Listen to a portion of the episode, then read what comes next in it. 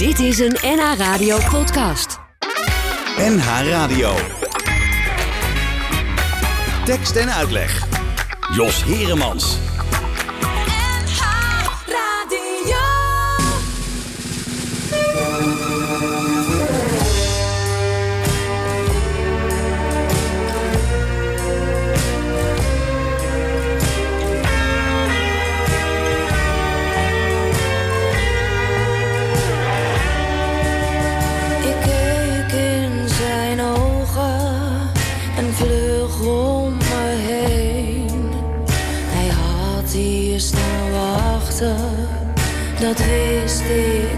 Meteen.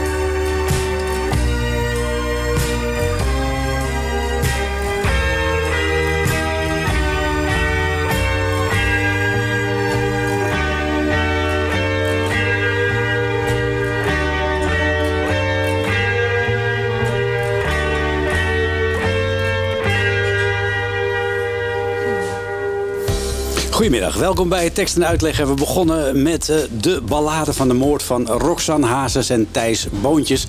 En dat is eh, heel toepasselijk, want we gaan het gezellig een uurtje hebben over moord en doodslag. En eh, dat doen we met Loes den Hollander, thrillerschrijfster. En zij heeft haar 29ste boek uitgebracht. En eh, ja, dat eh, mag er natuurlijk wel wezen, dus daar gaan we uitgebreid bij stilstaan. Ze heeft meer dan anderhalf miljoen eh, boeken verkocht. Dus dan weet je dat je te maken hebt met een grote in de wereld van de thrillers. En tegenover haar zit Bernice Berkleef. Die eh, is weliswaar nog enigszins beginnend, maar heeft wel alweer in 2021 de Gouden Strop gewonnen voor haar boek Bloedsteen. En ook zij heeft een nieuw boek uit. Kortom, twee thrillerschrijfsters aan tafel. Als ik dat overleef, dan prijs ik mij gelukkig. en eh, het eh, onderwerp van vandaag, ja, dat leidt tot vele discussies. Want de vakantietijd zit er ook weer aan te, aan te komen. En wat is er dan lekkerder om een thriller mee te nemen? Nou, deze twee boeken zou ik zeker meenemen. Want die boeien van het begin tot het eind. Laat ik even beginnen met eh Loes. Eh, jij bent tenslotte toch iets ouder dan Bernice. Eh, je 29e thriller. Ja. Ja, hoe sta je daar dan bij stil? Denk je van, nou, dat, dat was er weer één. Of, hoe, of is het net als bij de eerste? Ja, het, is al, het blijft maar ehm, bijzonder dat het steeds weer komt. Mhm. Dat er steeds weer een idee komt. En ik heb ik, eigenlijk na ieder boek denk ik, nou, nou zal het wel op zijn. Ja. Het is nooit op. Het is nooit op. Nee. Maar het duurde wel een tijdje voordat het bij jou kwam. Want je bent voordat jij ging schrijven eerst nog directrice van een zorginstelling geweest. Dus die ideeën die moeten altijd in jouw hoofd hebben gezeten. Ja. Maar weet je nog wanneer het er voor het eerst ook echt uitkwam? Nou, ik heb natuurlijk altijd wel geschreven. Mhm. Dus eh, vanaf dat ik acht jaar was, eh, schreef ik al gedichtjes. En, ehm, eh, maar het boek eigenlijk, ik dacht, nou ja, ik kan geen boek schrijven. Ik kan wel leuk schrijven, maar een boek, dat, dat kan ik niet. En het heeft heel veel te maken met eh, wat mijn moeder ooit tegen me zei. Toen ik haar vroeg of zij de schrijvers kende die zij las. Want ze wist altijd heel veel van schrijvers. En die heeft bij ons thuis ook veel gelezen. En toen zei ze, nee kind, die ken ik niet. Want schrijvers, zei ze, zijn heel bijzondere mensen. Oh. Niet als wij. Oh, Dus nou, dat had ik goed in mijn oren geknoopt. Ja. Dus, dus een boek schrijven, dat was niet als wij. ja. En, voel jij jezelf nu ook niet als wij? Nee, helemaal niet. Want nou, weet je, dat is natuurlijk ja, hoe zij er tegenaan keek. En, eh, maar ik weet wel dat het voor, in het begin voor mij heel eh, wonderbaarlijk was dat ze mijn manuscript wilde uitgeven. Dat Ja. ik echt, zou ze het nou echt over mij hebben? Ja. Dat moest ik heel erg gaan wennen. Ja, toen moest je iemand anders worden opeens. Ja.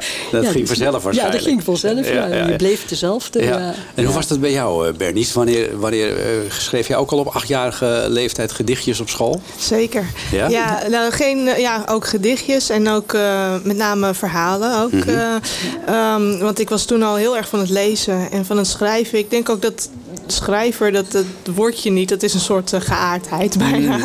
Dat is eh, iets wat altijd ehm, bij, je, bij je blijft. En dat komt er dan uit, altijd wel. En, en wat, wat zeiden jouw ouders over schrijvers? Ehm, nou ja, nee, dat is niet. eh, zij hadden dan niet zoiets van. dat zijn hele bijzondere mensen, niet als wij. Maar ik voelde mezelf niet als andere mensen. Omdat ik veel dromeriger was. En altijd met één been ja, in een andere wereld stond. En nooit echt helemaal in het hier en nu. Eh, dus ik voelde mezelf altijd anders. Ja. En later viel, het, viel alles in elkaar. Van, toen werd ik schrijver. Ja, wa- wanneer was dat? Ehm, eh, dat was eigenlijk toen ik eh, mijn eh, eerste boek uitbracht. Of nee, toen ik, ik won op eh 21-jarige leeftijd een wedstrijd. Had ik een boek of een manuscript ingezonden. En of toen werd ik genomineerd. Ik won niet eens, ik werd genomineerd. Maar eh, dat was voor een, een Belgische prijs voor jeugdliteratuur. En toen ik genomineerd werd, toen wist ik, of tenminste, toen, toen ging het bij mij, viel een beetje het kwartje van: ik kan schrijven. Ik ga schrijver worden en dit is wat ik wil en dit is wat ik ben. Ja. Dus toen- En ging je toen een schrijfopleiding doen? Of eh, hoe ging dat? in- Of ben je gewoon begonnen? nee, ik ben gewoon begonnen. Eh, Autodidact. Ja, inderdaad. Gewoon eh, gaan schrijven. Ja. Eerst dus jeugdliteratuur, toen voor young adults. Een beetje in de leeftijdscategorie waar ik in zat. Dat, dat schreef Voor ik je ook. leeftijdsgenoten? Ja. Oké, ja. en toen later ehm, een eerste thriller manuscript. Ja. En eh, daar, daarmee werd ik, dat, dat werd uitgegeven. eh, dus door een echte uitgeverij. Uitgeverij, ja. ja. Hoe was dat bij jou, Loes? Ehm, ik was. ehm, ik, eh, ik schreef natuurlijk heel veel. ehm, ge- verhaaltjes, gedichtjes. Ehm, eh, ik werd later kwam ik bij een vaktijdschrift in de gezondheidszorg, bij Denkbeeld.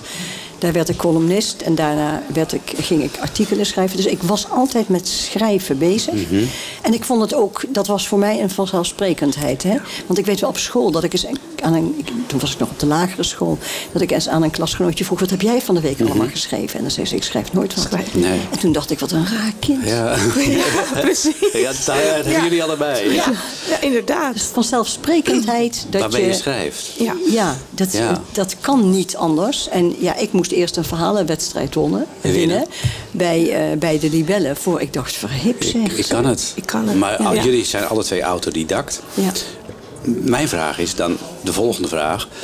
Waarom zijn jullie zo geïnteresseerd in het schrijven van thrillers? Hebben jullie een soort zwart randje? Een duistere kant. Een duistere kant? Heel eng. Waar komt dat vandaan? Nou, het, eh, bij mij was... Ik ging mijn eerste thriller schrijven omdat ik... eh, ik was eh, zwanger in die tijd van mijn eerste kind. En eh, dan had ik zat onder de zwangerschapshormonen. En ik ging eigenlijk schrijven over mijn grootste angst. En daar kwam een thriller uit. Hè? Het, het verlies of dat er iets met je kind gebeurt. En daar kwam een thriller idee uit. Aha. En toen dacht je, dit is wel een genre, ik, nou, dat wel bevalt me leuk. wel. Ja, hier kan je heel veel mee. Ja. Want je bent natuurlijk zelf... ja, ik, ik zou helemaal niet zeggen dat ik, dat ik een duistere kant heb. Maar juist dat onderzoeken... eh, ja, dat vond ik heel interessant. Ja. En, en jij, Loes? Ja, ik begon, toen ik die verhalenwedstrijd won, toen begon ik eh, aan de lopende band verhalen te schrijven. En toen vroeg de Libelle mij het jaar daarna of ik, een, eh, of ik voor een, zo'n zomerpocket een groot verhaal wilde schrijven. En dat was dan een verhaal van 12.000 woorden. En dat wist ik ook niet hoe dat moest. Dus toen dacht ik, nou, dan ga ik dat eens proberen. En toen schreef ik er gelijk drie. Oké. En, eh, dus toen, en toen gaf ik die, en toen namen ze daar één van. En toen bleven de andere twee bleven liggen. En toen zei Harry, mijn man, zei, weet je wat je zou kunnen doen? Je zou van een van die eh, grote verhalen zou je een eh, boek, een thriller kunnen schrijven. En Saskia Noord was toen net doorgebroken. En toen zei er moet er gewoon, goed, moet er seks in komen. Ja. Want dat is dan heel belangrijk, dat vinden ze allemaal leuk. Ja. Maar dan moet er ook eentje vermoord worden. En toen dacht Oh ik, ja, nou, dus seks en moord, dat doet het wel. ja, en in dat verhaal wat ik nog had liggen, daar, dat ging over een, eh, over een vrouw die een zeer discutabele relatie had met haar schoonzoon. Dus met, de, met de vriend van haar dochter. En toen dacht ik, ja, dat kan natuurlijk nooit wat worden. Dus die kan wel dood. Ja. Ja, en welke ingrediënten er allemaal nodig zijn om een goede thriller te schrijven, daar gaan we het straks zo uitgebreid over hebben. Eh, Want we gaan het eh, boek Geloof mij niet en eh, Phoenix van eh, Bernice eh, en eh, Geloof mij niet van Loes uitgebreid eh, bespreken. We zitten voor de gelegenheid in de boekhandel Venstra in Amstelveen. Het is hartstikke gezellig hier. Daar kun je al die boeken ook krijgen. Dat is altijd wel makkelijk natuurlijk als je van lezen houdt. En eh, da- daar zijn volop exemplaren ook van zowel Phoenix als van eh, Geloof mij niet eh, te vinden. Eh Loes den Hollander en Bernice Bergleef in tekst en uitleg vandaag. Tekst en uitleg. Radio.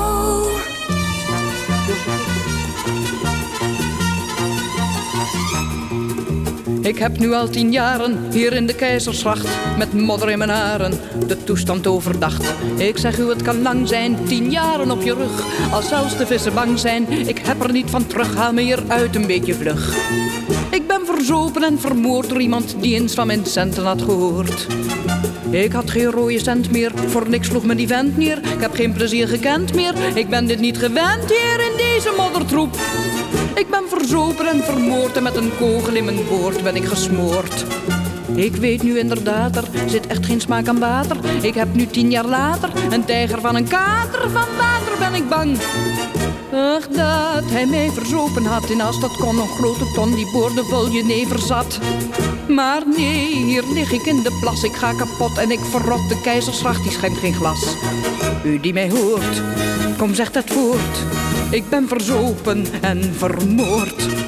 Ik was vroeger heel tevreden, ik had iedereen te vriend. Ik vraag u en met reden, heb ik dit nu verdiend? Hier lig ik in de maaien, ik vind er niks meer aan. Geen jongens en geen jaaien, zo ga ik naar de maan, haal me hier eindelijk vandaan. Ik ben verzopen en vermoord door iemand die eens van mijn centen had gehoord. Ik had geen rode cent meer, voor niks sloeg mij die vent neer. Ik heb geen plezier gekend meer, ik ben dit niet gewend hier in deze moddertroep. Ik ben verzopen en vermoord en met een kogel in mijn boord ben ik gesmoord. Wat liet ik me verlinken? Het zal wel smerig klinken. Hier lig ik nu te stinken. Ik hield te veel van drinken, nu drink ik dan te veel. En soms zijn beestjes om me heen die dan vermoed mijn ondergoed het knagen zijn tot op het been. Kijk, kijk, een plantje groenig spul groeit uit mijn kop in het water op. Wat heb ik aan die flauwekul? U die mij hoort, kom zeg dat voort. Ik ben verzopen en vermoord, vermoord. Verzopen en vermoord van Adèle Bloemendaal. En we hebben het vandaag over eh, moord eh, en eh, misschien wel over meerdere moorden. Want we praten met Loes den Hollander over haar boek Geloof mij nooit. En eh, Bernice Berkleef over haar boek eh, Phoenix. En we zitten dus eh, voor de gelegenheid in Boekhandel Venstra in Amstelveen.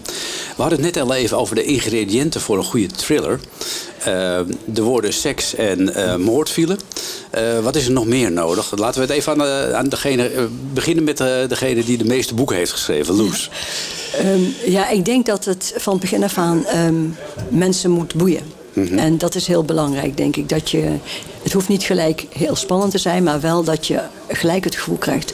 Er is iets aan de hand en ik weet niet wat. Ja. Dat is heel en, belangrijk. En, en maakt het dan nog uit wat voor iemand is eh, die vermoord wordt? Eh, is een vermoorde bloemenverkoper interessanter dan een vermoorde kernfysicus?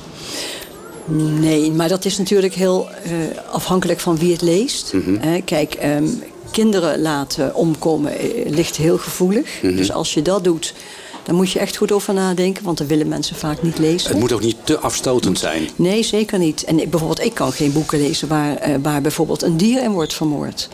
Dat, eh, ik dacht, ik, bij mij in, in mijn boeken, er is in één boek waar een, waar een hond in zit, maar dat wordt een held. Hm, Oké. Ja, dus, maar ik, ik kan dat niet. Nee, en, bij jou, eh, Bernice, zijn er bij jou restricties of kan iedereen vermoord worden? Eh, nou, in mijn... Eh, nee, ik, eh, eh, ja, ik wil niet dan te veel, want anders verklap ik alles. Maar Ja. ehm, nee, wie mijn eerste boek heeft gelezen, Cody, die weet dat bij mij eigenlijk iedereen vermoord kan worden. dus je bent je leven nooit zeker jou. Nee, ehm, maar het, er zit wel. eh, je moet gewoon goed kijken hoe je het doet. Mhm. Hoe je het opschrijft. Want als er in jouw boek sprake is van toch een over, overkoepelend moreel, zeg Mhm. maar. eh, eh, dan ehm, wil de lezer daar sneller in meegaan dan wanneer ze niet merken dat Ja. jij het als schrijver veroordeelt. Datgene Ah, ja. wat je schrijft. En, en moet het altijd goed aflopen? Want dat is natuurlijk in thrillers ook zo natuurlijk. Hè. Er zijn altijd mensen die op gruwelijke wijze aan hun einde komen. Maar er moet, je moet ook... Je hebt ook, de meeste thrillers lopen goed af. Is dat een vast onderdeel? Bij mij niet. Nee. Oh, God. niet altijd. niet altijd. Niet Oh, altijd. Niet altijd. En bij jou, Loes? Nee, ook niet. En eh, het is ook mooi om er een open einde aan te geven. Geloof mij nooit heeft een open einde. Mhm. Ja, en is dat je- dan omdat er een deel 2 kan komen? Nee, voor mij niet. Eh, eh, ik heb het al, hebben mensen al allemaal gevraagd. Ga je hier nog op door? Want Mhm. omdat het open is. Nee hoor, ik, eh, ik, nee, ik, ik wil weer wat nieuws, weet je Mhm. Maar je, je geeft eh, anderen wel weer een idee om erover na Ja. te blijven denken van hoe het afloopt. Ja. Want ik zit, ook, ik zit nu nog ook te denken eh, van hoe zit dat nou precies? Ja, ja, het kan van alles gebeuren. Ja. Misschien dat is het mooie, hè? dat iedereen zijn eigen Ja. einde kan Ja. maken en erop door Ja. kan borduren. Ja. Dat wil je. Ja. Maar er zijn wel mensen die willen dat per se. Hè? Die willen een punt erachter. Ja. Ja. En die willen ook het liefst ook dat er nog hoop is. Ja, en dat er-. Weet Ja. je wel? Dus dan, die vinden dat vervelend Ja. als ze daarmee blijven zitten. Maar die zijn Ja, misschien ja, een precies. beetje heel erg geïndoctrineerd door al die eh politieromans... waarbij altijd uit, aan het eind de dader gepakt wordt. Ja. Ja, precies. Nou, ik Ja. weet nog dat ik op mijn 16 of zo een boek las van eh, Marion Pauw. En dat Ja. heet De Drift. Ja. En in dat boek, nou, dat liep ook niet goed af. En eh, toen hadden heel veel eh, journalisten, las ik toen in bladen van... ik vond dat einde zo triest, zo erg, zo treurig dat je dat hebt gedaan. Waarom moest je dat nou... Ja. Ik vond dat einde briljant. Ja. Dat was echt... Ja. eh, ja. Maar ja, het heeft als voordeel dat je er dan wel over blijft praten. Ja, precies. Ja, ja. En je kunt niet iedereen tevreden stellen. Nee, dat... Nee. Eh, even, laten we even bij het begin beginnen. Eh, ik begin weer even bij Loes. Loes, eh, jij schreef Geloof mij nooit. Wat was het uitgangspunt van dit thema? Een vechtscheiding. Oh. Ik wilde een vechtscheiding eh, behandelen, of meerdere vechtscheidingen, die dus helemaal verkeerd liepen. en, ehm, en ik had ook twee koppels bedacht, waar, eh, en, die dan, eh, waar dan per koppel natuurlijk een bepaalde spanningsboog moest komen. En waar je als lezer kon denken, hoe gaat dit aflopen? Ja. En toen had ik het eerste koppel afgewerkt en toen was er ineens eentje dood. En toen dacht ik, mijn god. Hoe en toen moest ik, heel, moest ik helemaal om. Ja. En ik, zo schrijf ik altijd. Ik schrijf nooit met dat ik van tevoren Jouw al helemaal kamer weet. hangt niet vol met geeltjes. Nee. nee En met, nee, het plot nee. ontstaat schrijvenderwijs. Ja, ja, het boek overkomt mij. Ja. En, ehm, maar als er dan iets gaat wat niet wat ik niet van plan was eigenlijk, Mhm. hè, diep in mijn hart, eh, dan moet ik eh, hele, ik moest hele stukken gaan herschrijven bijvoorbeeld. Oh, en Ja. dus het liep helemaal anders dan je zelf gedacht Ja, had. absoluut. Dat heb je wel vaker bij vechtscheidingen natuurlijk. nu is het, Ja. En jij verwerkt er op een gegeven moment ook, en dat vind ik wel weer een hele knappe vondst van je, je verwerkt op een gegeven moment ook een dagboek in. Ja, Dat, dat, Ja. dat, dat maakt je wel veel persoonlijker Ja. betrokken bij de, bij de hoofdpersonen. Ja, en dat was, daardoor blijft het voor mij ook heel fijn om het te schrijven. Want het is Mm. ook niet alleen mooi om te lezen, maar het is ook mooi om te schrijven. En je kunt dan weer even uit je boek stappen Ja, in dat andere deel. Ja. En daardoor blijft het leuk om aan de gang te blijven. Ja. En hoe was dat bij jou, Bernice? Want jij heeft het boek eh, Phoenix geschreven. Nou, Phoenix, dat weten we allemaal. Phoenix wijken. Eh, was dat ook het idee waarmee je begon? Ik wil een boek schrijven over iets wat er gebeurt in een Phoenixwijk. Ehm, ja, want eh, kijk, een Phoenixwijk, dat heeft toch een eh, vrij degelijk en eh, ja, bijna saai en tuttig imago.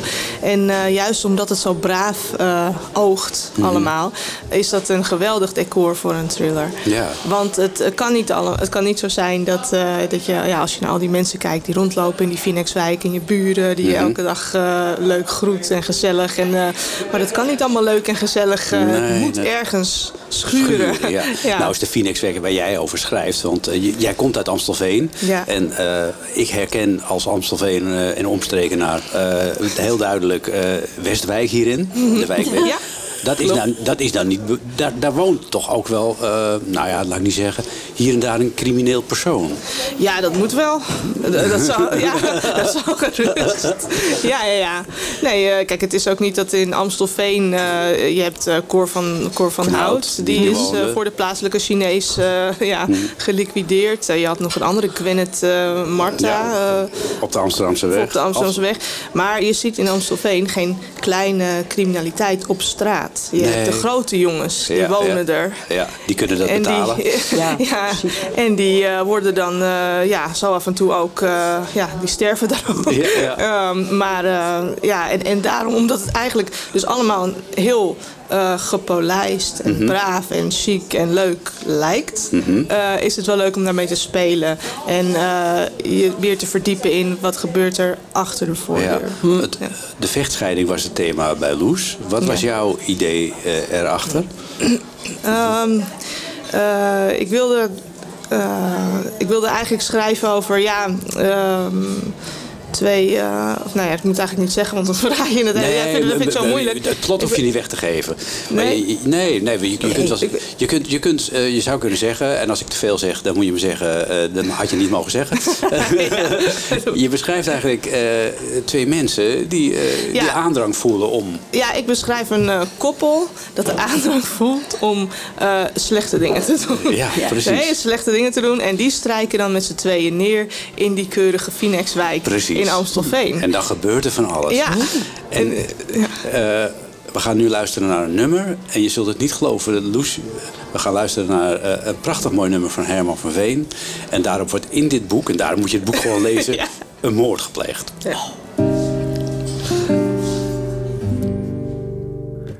Als het gebeurt dat je niet kunt slapen, omdat de regen slaat op het glas, of van de wind die het dak doet kraken, of omdat je stappen hoort in het gras. Kom dan bij mij om je te warmen. Ik maak een kamer voor je klaar.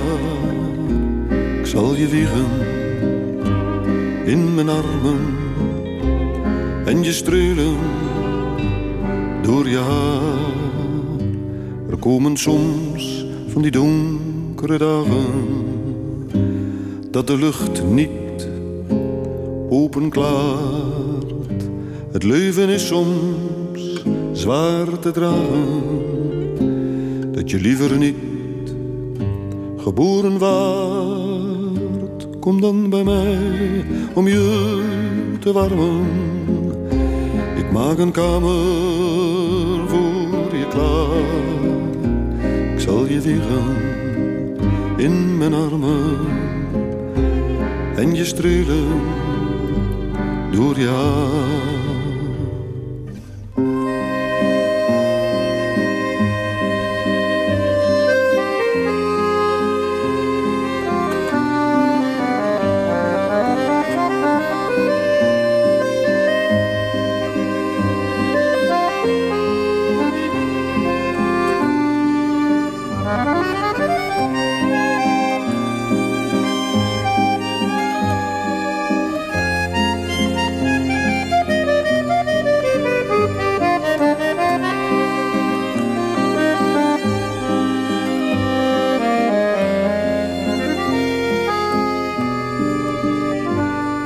toch nooit, ik wil niet meer leven. Met jouw dood is niemand gebaat. Dankzij jou heb ik dit geschreven. Jij die mijn lied zo goed verstaat. Kom dan bij mij om je te warmen.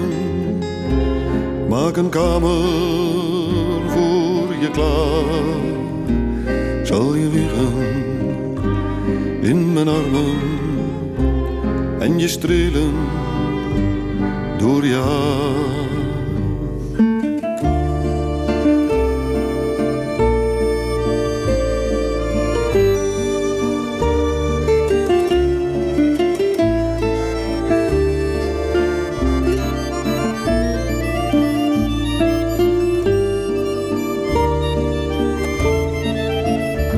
Als mijn gezang gedaan zal raken en ik niet meer weet wat nog vertelt.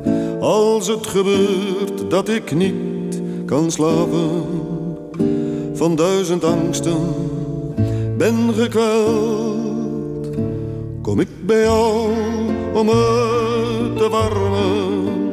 Maak dan een kamer voor me klaar.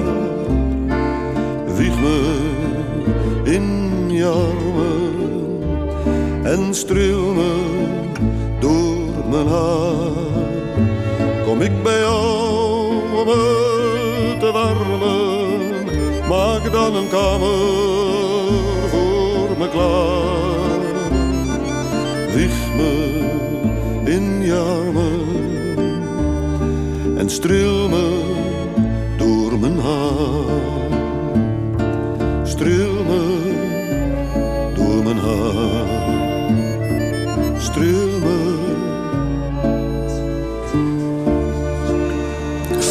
Marie-Louise van eh, Herman van Veen.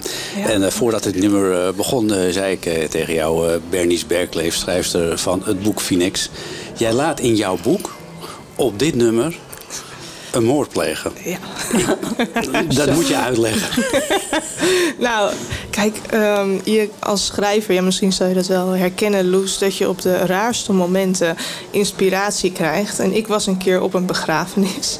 En op die begrafenis werd dit liedje afgespeeld. En dan hoor je dan eerst die muziek, eh, die zwelt aan, dan die stem van Herman van Veen. En ik zag niet, ja, de kist eh, en, en de mensen. Ik zag ineens een een moordscène voor me. Ja, gewoon. En ik dacht, en ik, en ik was nog helemaal niet met dit verhaal bezig. Mhm. Maar ik dacht van, eh, deze scène ga ik een keer in een boek eh, verwerken. in een thriller. En eh, dat werd jaren later, dit, dit boek. Dit boek, ja, dit Ja. is echt het is waanzinnig goed gedaan ook. Want het, het, is, het, het, het, het komt ook heel natuurlijk over als je dat leest. Heb jij dat ook soms, Loes? Dat je, dat je een, een lied hebt waarvan je denkt van... dat roept bepaalde emoties en gedachten bij me op... die ik weer kan gebruiken in een boek. kan wel bij liederen, maar het kan ook wel gewoon dat mensen zomaar ineens iets tegen me zeggen. En dan hoeft dat niet eens tijdens een gesprek wat al gaande is. Het kan zijn in het voorbijgaan of wat dan ook, dat er ineens een zin is. En die blijft dan hangen. Ah ja, zo. En, en, en Ja. sch- schrijven jullie ook met muziek? Want ik, eh, ik ken ook schrijvers die, eh, die schrijven al hun werk op bijvoorbeeld Brahms. Ja, ja dat ken ik. Ja. Linda Maar- Jansma heeft dat. Ja, die heeft het op. Die heeft ook een speciaal, ik geloof ik, Meatloaf, moet ze altijd horen. Ja, ik, Ja. eh, eh, wat, wie was het nou? Saskia Noord? Die Ja. had zelfs een hele playlist. Een schrijfplaylist. Ja, ja. Ja, en heb je, hebben jullie dat ook? Nee. Nee. Hoe schrijven jullie dan? Doodse stilte. Doodse stilte. Kan, kan ik het niet. En waar doe je dat dan? Op je zolderkamer? Nou, ik heb een eh, sport slash werk slash opruim eh, hok. Eh, Mhm. En eh, daar zit ik dan en daar ben ik aan het schrijven. En daar kom- komt mijn man niet en mijn kinderen niet. En dat is alleen voor mij. En daar, Ah, Oké, en heb je ook vaste tijden? Nee. Dat niet. Dus het kan 's morgens, middags, 's nachts zijn. Eh, nou ja, ik schrijf meestal eh, overdag, maar ja, wanneer ik maar zin heb. eh, Oh, Oké. ja. En, en hoe is dat bij jou, Loes? Ik, eh, ik schrijf altijd in, in de huiskamer. We hebben een L-vormige huiskamer. En het achterste gedeelte is, eh, is voor mij. Dus daar staat mijn bureau. Ehm, en, en toen Harry nog leefde, kon hij Mhm. dat, gewoon... dat is jouw man, die is, ja, ja, is nog niet zo lang al ja. geleden overleden.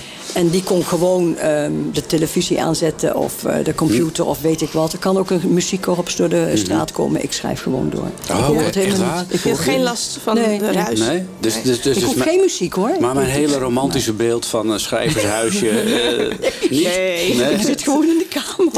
Nou, ja, dat is wel mijn droom, zo'n schrijverscave. Net als mannen hun mancave, dat ik Ja. dan mijn schrijf. eh, En waar cave. zou je die willen hebben dan? Thuis of op, op een locatie in Duin of iets? Nee, ja, nee, maar dan moet ik er helemaal heen rijden. Ja. Ik, het- nee, ik- Ja, van die schrijvers, die, die trekken zich drie weken terug Ja. in een tuinhuisje ergens. ja, En die- precies. maar dat, dat, is, dat is niet aan jullie besteed. Nee. Nee. Nee, nee, nee. Gewoon thuis. En jullie willen, en- en je wil ook wel gewoon steeds de, af, de, de, de afwisseling hebben tussen de dagelijkse dingen. Even naar de Albert Heijn en dan Ja, weer verder schrijven. precies. Kan dat? Ja. Ja. Ja, hoor. Echt, ik zo, versteld. dames. Maar doorgaan. Dat- ja, dat- je dat kunt kan. stoppen en de boodschappen gaan Oh, doen en dan kun je weer doorgaan. Ja. Laten we even eh, naar een korte samenvatting. Want dat moeten we toch. We moeten een beetje vertellen waar het over gaat. Eh, Loes, ik begin weer even bij jou als oudste. Eh Loes den Hollander. Jouw boek Geloof mij nooit. Je zei het uitgangspunt is een vechtscheiding. Ja. En wat gebeurt er dan? Ehm, ja, dan, eh, dan valt er al heel gauw een eh, dode. En eh, dan gaat het verhaal eigenlijk over een familiedrama. Ja. Wie heeft wie vermoord Ja. en waarom? En waarom en wie, wie is er te vertrouwen en wie niet. Ja. En eh, zo langzamerhand, ik denk als lezer dat je ze allemaal gaat wantrouwen. Ja, je, gel- ja, Dat, en de, de, wat je net ook al zei, aan het eind eh, is er een soort open eind. Dan kun je Ja. door blijven denken van wie heeft het nou, wie heeft Ja. nou wat gedaan. Ja, en wat gaat er nou nog gebeuren? Gebeuren, ja, ja, dat mag je allemaal zelf bedenken. Ja, maar ja. ondertussen word je wel een eentje op weg geholpen in ieder geval. Had je bepaalde personen in je hoofd eh, waar je aan moest denken toen je eh, zeg maar die stellen neerzette? Nee, Hm, Niet Nee. de buur of zo? nee, nee, echt niet. Nee. Niet? nee, ik heb wel veel over echt, eh, vechtscheidingen gelezen. En eh, wat, wat ik opvallend vond daarbij was dat het echt eh, de ene keer de man is die er een pan van maakt. En de andere keer ook de vrouw. Zijn vrouwen eh, Het is niet... eh, niet, niet, Nee, het niet, is- niet seksengebonden? nou, dat, Nee. dat een meer... eh, Volgens mij zijn vrouwen erger. Ja? ja. Ja, jullie- ja ik, ik weet het niet. En dat zou, kan ik me wel voorstellen. Ja, waarom? Nou, dat er bij eh, dat vrouwen ten eerste dan meer opkroppen. Mhm. En dat kroppen zeg maar op jarenlang. Ja, en dan als het, wanneer het eruit komt, dat ze dan veel verder gaan Mhm. eh, in het wraak nemen en in hun wrok. eh. Oh, oké. Ja. Ja. Ja, Ja, gewoon, vooral als ze zelf verlaten worden. Ik denk dat het Ja. toch wel Maar scheelt. wordt, al- ja, maar wordt ons dat niet ingegeven ook door bijvoorbeeld de films? Want in films worden, er- zijn vrouwen altijd die wraak nemen, zoals in Fatal Attraction en zo. Maar misschien is het in de, in de werkelijkheid wel helemaal niet zo. Nou, mannen kunnen er ook wat van. hoor. Kunnen het ook heel moeilijk maken. Maar ik denk dat vrouwen, tenminste wat ik er zo van gelezen heb, toch wel vaak heftiger reageren. Ja, ja. En eh, je, zit met een machtspositie ook. Ja. Hè? De, de vrouw heeft in Nederland, als het bijvoorbeeld gaat om de kinderen, de Ja. voogdij, natuurlijk veel meer macht, echt een troef Nou ja, in handen. Ja, ja dat, dat is ook wel weer waar Ja. natuurlijk. En eh, jouw stijl, eh Bernice, in jouw boek Phoenix, eh, Simone en eh, Hein. Hein, die, die, ja, waar heb je die op geënt? Zaten die bij je in de klas vroeger? Nee, dat, die, heb ik, die zijn eigenlijk nee, op niemand gebaseerd. Dan zou het wel heel erg zijn. Nee, Nou, dat die, kan toch? Die, nee, ik heb, ehm, ik heb inderdaad het koppel Simone en Hein. Mhm. Dan is er nog eh, een, eh, ja, het, eigenlijk het doorsnee eh, stel... waarvan de vrouw dan ongelukkig is in het huwelijk... omdat de man veel te veel voor zijn carrière gaat... Mhm. en dan te weinig tijd aan het gezin Heel herkenbaar in ja, Westwijk. besteed.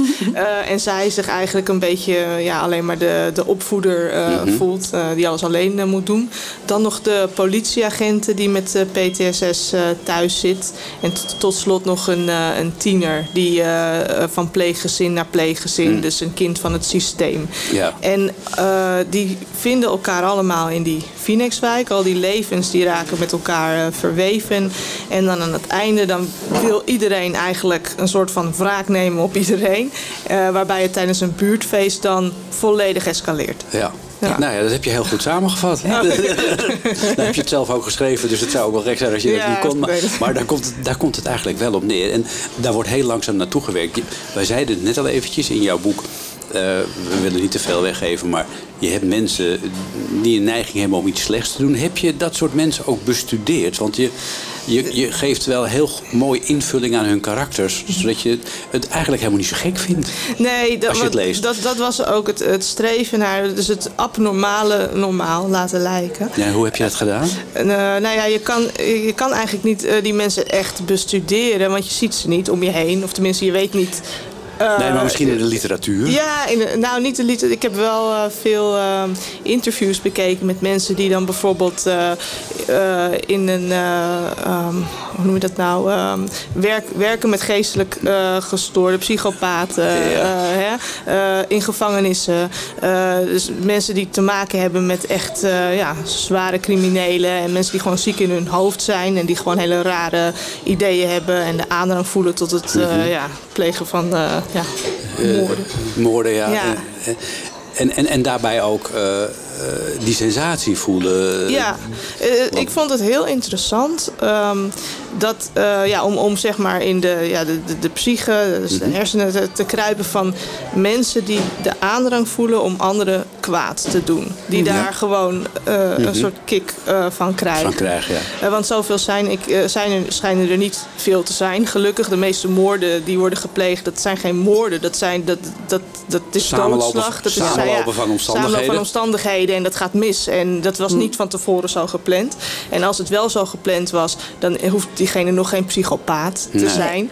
Maar de echte, die echte duistere figuren, die psychopaten, dus dat vond ik interessant. Van. Ja. wat is er nou in hun hersenen Ja. dat anders is dan bij andere Ja. mensen? Beide eh, hoofdpersonen in, in jullie boeken, eh, die eh, kwalijke dingen begaan, om het zo maar te zeggen, die blijven wel heel rustig. Ja. Is dat ook een eigenschap eh, als, je, als je een moord wilt plegen, dat je vooral een beetje kalm moet blijven? Nou, ik denk als, ehm, als hè, wat jij zegt, als het in je karakterstructuur zit, hè, dat, Mhm. dat je eigenlijk niet spoort, ehm, eh, dan is het niet raar dat je rustig Mhm. blijft. Want dan, kijk, het wordt pas eh, problematisch als het je overkomt. Want Mhm. Ja. voor mij, ik weet zeker, in ieder mens schuilt een moordenaar. Oh. Dat denk ik ook. Absoluut. Ja, maar wat, wat zijn de omstandigheden? Ja, wat, Ja. wat- maar wat zijn de omstandigheden dan eh, die je er kun- toe kunnen brengen dat je hem ook echt pleegt? Ja, ik denk dat het inderdaad eh, een, een opeenstapeling kan zijn hè, van Mhm. omstandigheden. En, eh, en welke fase van je leven je zit. En Ja, je- wie je ontmoet. Hè. Ik ja, bedoel, en je eh, moet maar denken van als je bijvoorbeeld iedere ouder zou om te beginnen al kunnen moorden Ja. als zijn kind bedreigd werd. Of, eh, dan, dan kan je dat doen, absoluut. Eh daar geen twijfel over. Ja, Maak nee. ze af, klaar. Ja. Ja, ja, en, dan, en dan overzie je de consequenties ook niet. Hè? Nee. Nee, Maar het gaat er bij personen om in veel thrillers, om juist omdat zij bedenken wel van tevoren: oké, dit kan er gebeuren als ik die moord bega, dus ik moet dat proberen te voorkomen. Ja, dat is weer een, stapje, er, eh, ja, een stapje erger. En dat, is, dat gebeurt dus ook niet vaak. Mhm. En ik weet niet of iedereen dat kan. Met voorbedachte raden moorden. Ja. Nee. Dat nee, ik denk niet. dat het de meeste mensen overkomt. Ja. Ja. Dat, het een, dat het een gevolg is van een samenloop van Ja. nou ja, een heleboel factoren en dat het dan kan gebeuren. Eh, maar ehm, kijk, de gedachte aan van. Ik, zou die wel een kopje Ja. kleiner willen Ja. maken, die hebben we allemaal. Ja. Ja, toch, volgens mij tenminste wel. Altijd wel, ja, goed. Ja. Nou, om eh, mensen verder niet op het slechte pad te brengen, gaan wij, eh, nu we toch in Amstelveen zin- zitten, eh, terug naar de tijd dat Amstelveen gewoon nog een prachtig, rustig, kalm tuindersdorp was met Wim Zonneveld. Oh ja.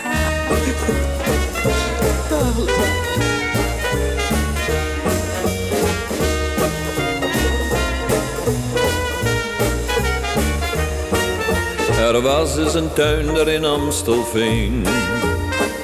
Die stiekem des nachts naar de stad verdween. En of het nou Pasen of Pinkster was, hij keek zoals altijd diep in het glas. Allee, allee, allee, alleluia.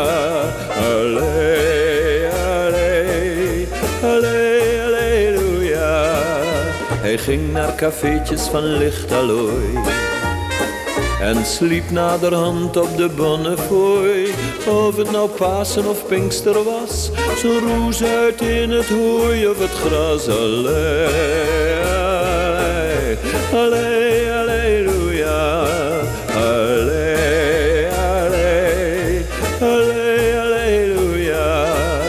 Eens toen hij de weg over Schiphol nam en dicht in de buurt van de loodsen kwam, daar hoorde hij zingen zo helder als glas. De tuinder wist niet dat het kerstavond was. Allee, allee, allee, alleluia.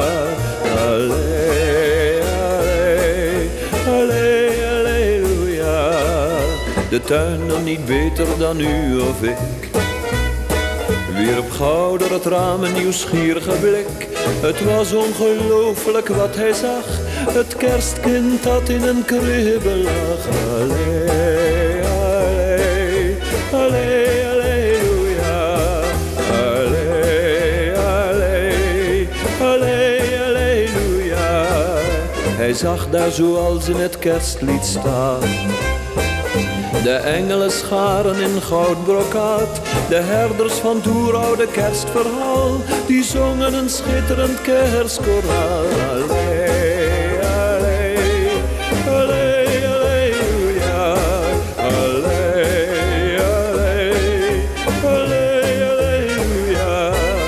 In Badhoevedorp en in Amstelveen. En ook op Schiphol kent nu iedereen de tuinder die sindsdien het drinken laat. En ook niet meer naar de kroeg toe gaat. Allee,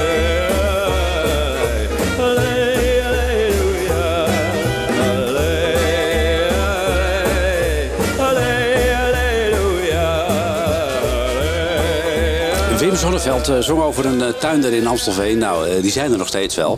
Maar niet meer zoveel als vroeger. Want op de plekken waar die, die tuinderijen waren... daar liggen nu Phoenixwijken. Zoals bijvoorbeeld Westwijk. waar Bernice Bergleef, Bergleef haar boek Phoenix laat afspelen. Waar allerlei duistere dingen gebeuren. Bernice is hier het gast in tekst en uitleg. We zitten in boekhandel Venstra in Amstelveen. Loes den Hollander is er ook. Haar 29e boek is inmiddels uit. Loes, dat betekent dat Ja. eh, de dertigste eraan zit te komen. En Ja. er dus reden is voor feest en Ja. trompetgeschal. Nou, laten we dat maar doen, hè? Ja. Ben je er al mee bezig, met die dertigste? Ja, ik ben bezig. Ja, ik ben begonnen. Ja. Ja. En ga je al verklappen waar die over gaat? Het gaat over misbruik door priesters. Oké, nou ja. Ja. Dat wordt een heel dik boek, denk ik. Heftig. Dat is een heftig Ja, onderwerp. ja, dat kun je wel zeggen, ja. Ja. Ja, heb je, en en hoe, hoe ver ben je? Heb je research gedaan? Heb je een aanleiding waar, waarom je juist dit thema nu uitkiest? Het zit al heel lang in mijn hoofd dat ik daar wat mee wil. Omdat er natuurlijk heel veel over gepubliceerd is. Maar vooral ook omdat ik ehm, een, daar ehm, een bepaalde nuancering aan wil geven. Ehm, want het, is, het klinkt misschien heel raar, maar kijk, ik ben opgegroeid eh, in Nijmegen, in het zuiden. En in die tijd gingen nog heel veel mannen eh, eh, priester worden. Tegenwoordig is dat natuurlijk allemaal heel anders, heel veel veranderd. Ja. Eh, maar ik heb me als kind al ver- verbaasd over het feit dat zo iemand niet mocht trouwen, geen vrouw mocht hebben. En toen ik eenmaal volwassen werd, ehm, merkte ik ook aan mezelf dat ik dat ook sneu vond. En toen eenmaal misbruik eh, tevoorschijn kwam, eh, en laat ik het heel duidelijk zijn, ik vind dat je nooit een kind, maar ook geen volwassene, mag misbruiken. En toch begrijp ik het een beetje. Ja, dat is Ja. een logisch gevolg. Ja. Van, Van, van, van die... ja. Ja, Ja, dat ja, celibaat is natuurlijk... Ik vind eigenlijk de grote boosdoener is het celibaat. En Ja. wie dat bedacht heeft. En daar wil ik een genuanceerd, mooi boek over schrijven. Oké, dat wordt nog een hele klus, denk ik. Ja. Ja. ja. Ja. Eh, En hoe, hoe ver is het? Ligt het al bij, eh, bij de nee, uitgever? Nee, nee, nee. Ik heb oh. er nog maar net 5000 woorden. Dus ik moet nog, Oh, eh, ik moet nog, op, ik moet nog Ja. heel veel doen. Hoeveel, hoeveel woorden zitten er eigenlijk in een boek? Ja, het ligt... Ik weet niet hoe. En jou? Eh, bij mij is het altijd zo rond de, de tussen de 70 en de 80.000. Ja. Ah, Oké. Ja, bij mij Ja, ook. Bij jou Tussen ook. 70 en Oké. 80. Ja. Ja. Eh, en hoe is het met jou, Bernice? Want eh, ja, jouw boek eh, ligt natuurlijk nu overal in de winkel. Eh, het is je derde. Ehm, dat betekent dat je de smaak goed te pakken hebt. Heb je ook al, loop je ook al met ideeën rond voor een, voor een volgend boek? Eh, ja, ik heb wel ideeën, maar ik moet nog even kiezen. Oh. Welke dan? Kunnen we je helpen? nee, ik heb, eh, want ik heb wel eh, eh, bij dit eh, specifieke boek heel veel mensen gezegd van nou, het leent zich goed voor een eh, vervolg. Eh, en ook eigenlijk voor een eh, prequel. eh, eh, hè, dus eh, zo- zo- zo'n eerder eh, ver- verhaal. Wat er voor Eh, wa- afging. ja, wat er, voor, wat eraan vooraf ging. Ehm, dus eh, met dat idee heb ik dan een beetje gespeeld. En ik had ook nog een eh, nieuw idee. Mhm. Eh, en ik moet even met mijn uitgever dan bespreken ja, welke het dan wordt. Welke, oh, dat mag je dat niet zelf bepalen? Ja, maar we gaan wel eventjes overleggen. En, eh, nee, natuurlijk. Ja, nee, je bepaalt zelf waarover je schrijft. Maar ik, ik drop altijd een aantal ideeën. Ah ja. En dan ja, gaan we samen kijken. Ja. Nou, En en ben jij nu helemaal, want eh, je, je was ook journaliste, ben je nu echt helemaal fulltime schrijfster geworden? Kun je de rest gewoon lekker loslaten? Eh, nee, ik schrijf ook nog content voor eh, verschillende bedrijven. Mhm. En eh, het journalistieke werk, dat blijf ik wel leuk vinden. Dus het eh, interviews, eh, verhalen. En, ehm, ja, en daarnaast de boeken. Ja. Ah, oké. Ja. Eh, ja, voor uh, Loes hoef ik dat niet te vragen. Jij bent al, hoe lang ben Ik je... hartstikke gepensioneerd, joh. Nee, je bent nog hartstikke hard aan het werk. Al heel lang. Ja, ja, maar ik, voor mij is het... Mensen werk? zeggen vaak tegen mij van... Ja, maar jij werkt nog steeds. En dat, ja, Dat, zo, zo voel je dat niet voor jou? Nee, toen ik eh, directeur van een zorginstelling was, toen werkte ik. Dat was werk, hè? Dat Ja. was werken. Maar, maar dit is... Nee, dat is leuk. Ja, ja. Ja. We blijven nog even Amstelveen. Ik ga straks afscheid van jullie nemen. Maar dat doen we niet voordat we hebben geluisterd naar eh, Danique, ook uit Amstelveen, met het nummer Te Laat. Tekst en uitleg. En uitleg. NH Radio.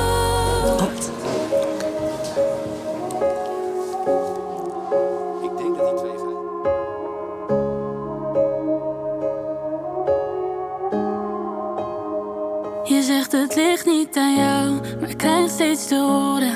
Dit doe je fout, ik mag je niet storen. Het laat je koud, wat ik ook doe. Het is nooit genoeg.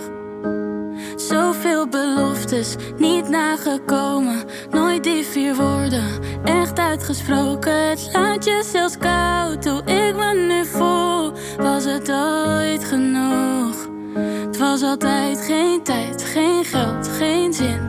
Nu is het tijd voor een nieuw